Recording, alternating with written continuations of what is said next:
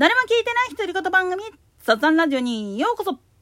さてさて、まあ、世界規模で起きている飢餓と疫病と戦、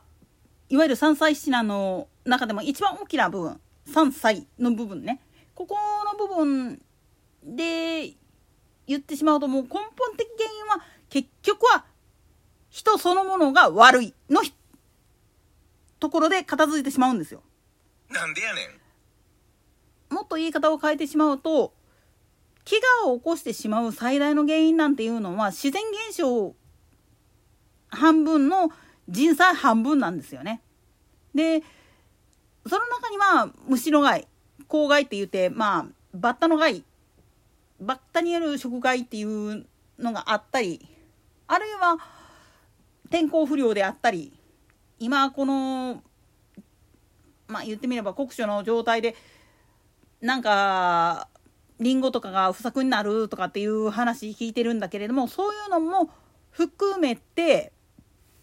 今何が起きてるかっていうことをつぶさに考えていくと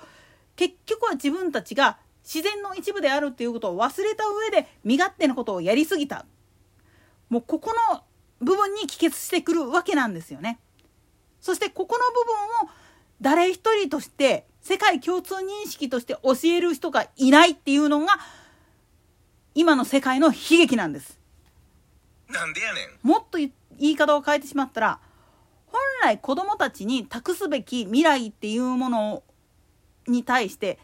大人たちが責任を持ってきちっと教えるっていうことが大事なのにどうしてこの学習が必要なの？どうしてこういうことを学ばなきゃいけないの？面倒くさいって言われた時に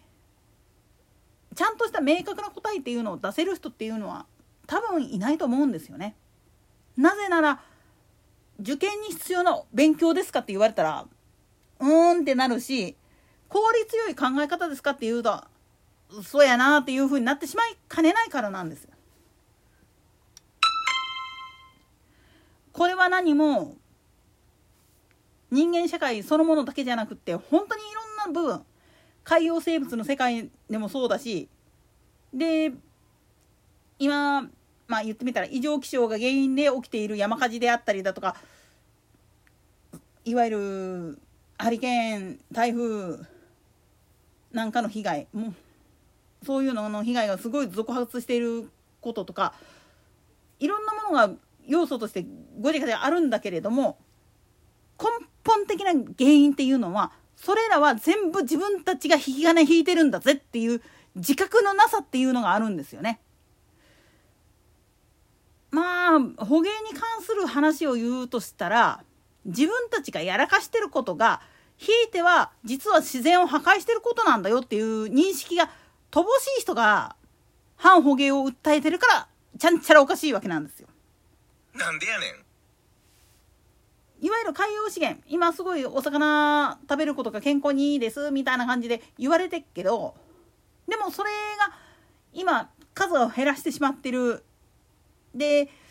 いわゆる近海魚に関して言ってしまうと磯焼けっていうのが起きててウニとか海藻類がまあ言ってみたら壊滅に近い状態になってしまってるっていう背景があって。でかつ海の中を覗いてみるとそのミネラル分はあるんだけれども海藻が育たないだったりだとかあるいは水温が下がらないとかっていうのがあってでよくよくちゃんとちゃんと調べていくと海流とかはちゃんと普通に流れててもそれがうまく機能していないそれは何でやっていう話をやり始めたらさまざまな要因があったとしても一番に言えるのは人間が悪いの一言なんです。なんでやねん特に捕鯨に関して言ってしまうと近海で捕鯨をすることによってまあ言ってみるとクジラを駆除することによって日本近海の周辺海域での漁獲高っていうのを確保することは可能だしで河川なんかが整備されすぎてミネラル分が不足してるんであるならばいわゆる鉄鋼スラグとかっていう産業廃棄物があるんだけれどもこういうのを海に沈めることによってそれで補うっていうことをやれば海藻とかが復活するっていうのも今科学的なまあ、検証が行われてる状態なんですよね。で実際に成果が出てるところもあるわけなんですよ。だけどそういったことをガン無視して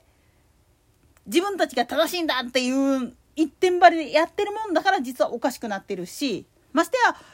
海上輸送っていうのが国際的に頻繁になればなるほどそのバラスト水に含まれるプランクトン特に貝とか甲殻類なんかのまあ言ってみれば赤ちゃんみたいなやつっていうのがそのバラスト水の中に入ってるわけなんですよね。これをまあ海外から吸い上げた海水を母港に戻ってきて落とすっていうことをやれば当然だけれども外来種がその海を荒らすっていうことになりかねないっていうのはもう目に見える話なんですよ。でもここら辺のことをちゃんと研究してる人っていうのはなかなかいないんですよね。大気汚染に関してだって本来であれば町に緑があれば化石燃料をガンガン燃やしたとしても近くにちゃんと森林があって何らかの形でまあ言ってみればフィルターになるような部分があればある程度防げれるんですよ。でもそれをガン無視して都市開発だとかって言って木を切り倒してあるいは砂漠のど真ん中に建物とかを建てて本来だったらそこで落ちるはずの塵がさらにまあ言ってみればよそに飛ぶような状態になってしまってるっていうことに気づかないっていう時点でもうこれ話にならないわけなんですよね。なんでやねんだから自然破壊をやってるのは実は自分たち自身に問題があるんだっていうことに気づかなきゃいけないし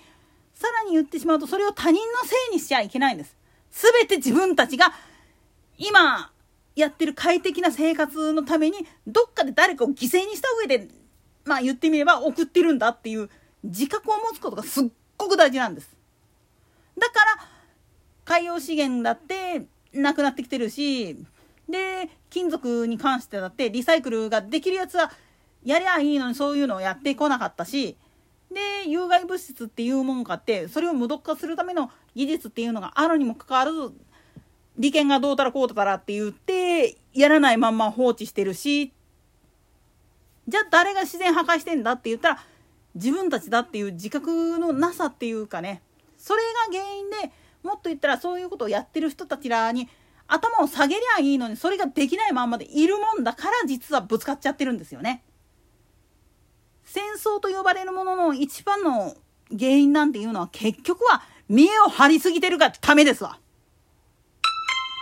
子供の前でね、見栄張ったってしょうがねえんだよ。結局。それが一番みっともないんだっていうことにまず気づくことが大事。大人であるならば。その上で子供たちにこの学習は本当はこういうふうな大人にならないようにするためのものなんだよっていうふうに丁寧に説明するっていうことも大事だしプラスしてこんなこと言ってる連中いるけれどもこの人たちらが我々に対して自分たちの社会自分たちの考え方を押し付けにしてないかっていうふうに考えさせるっていう力を持たせるっていうことがこれから必要になってくるんだろうなって思うんですよ。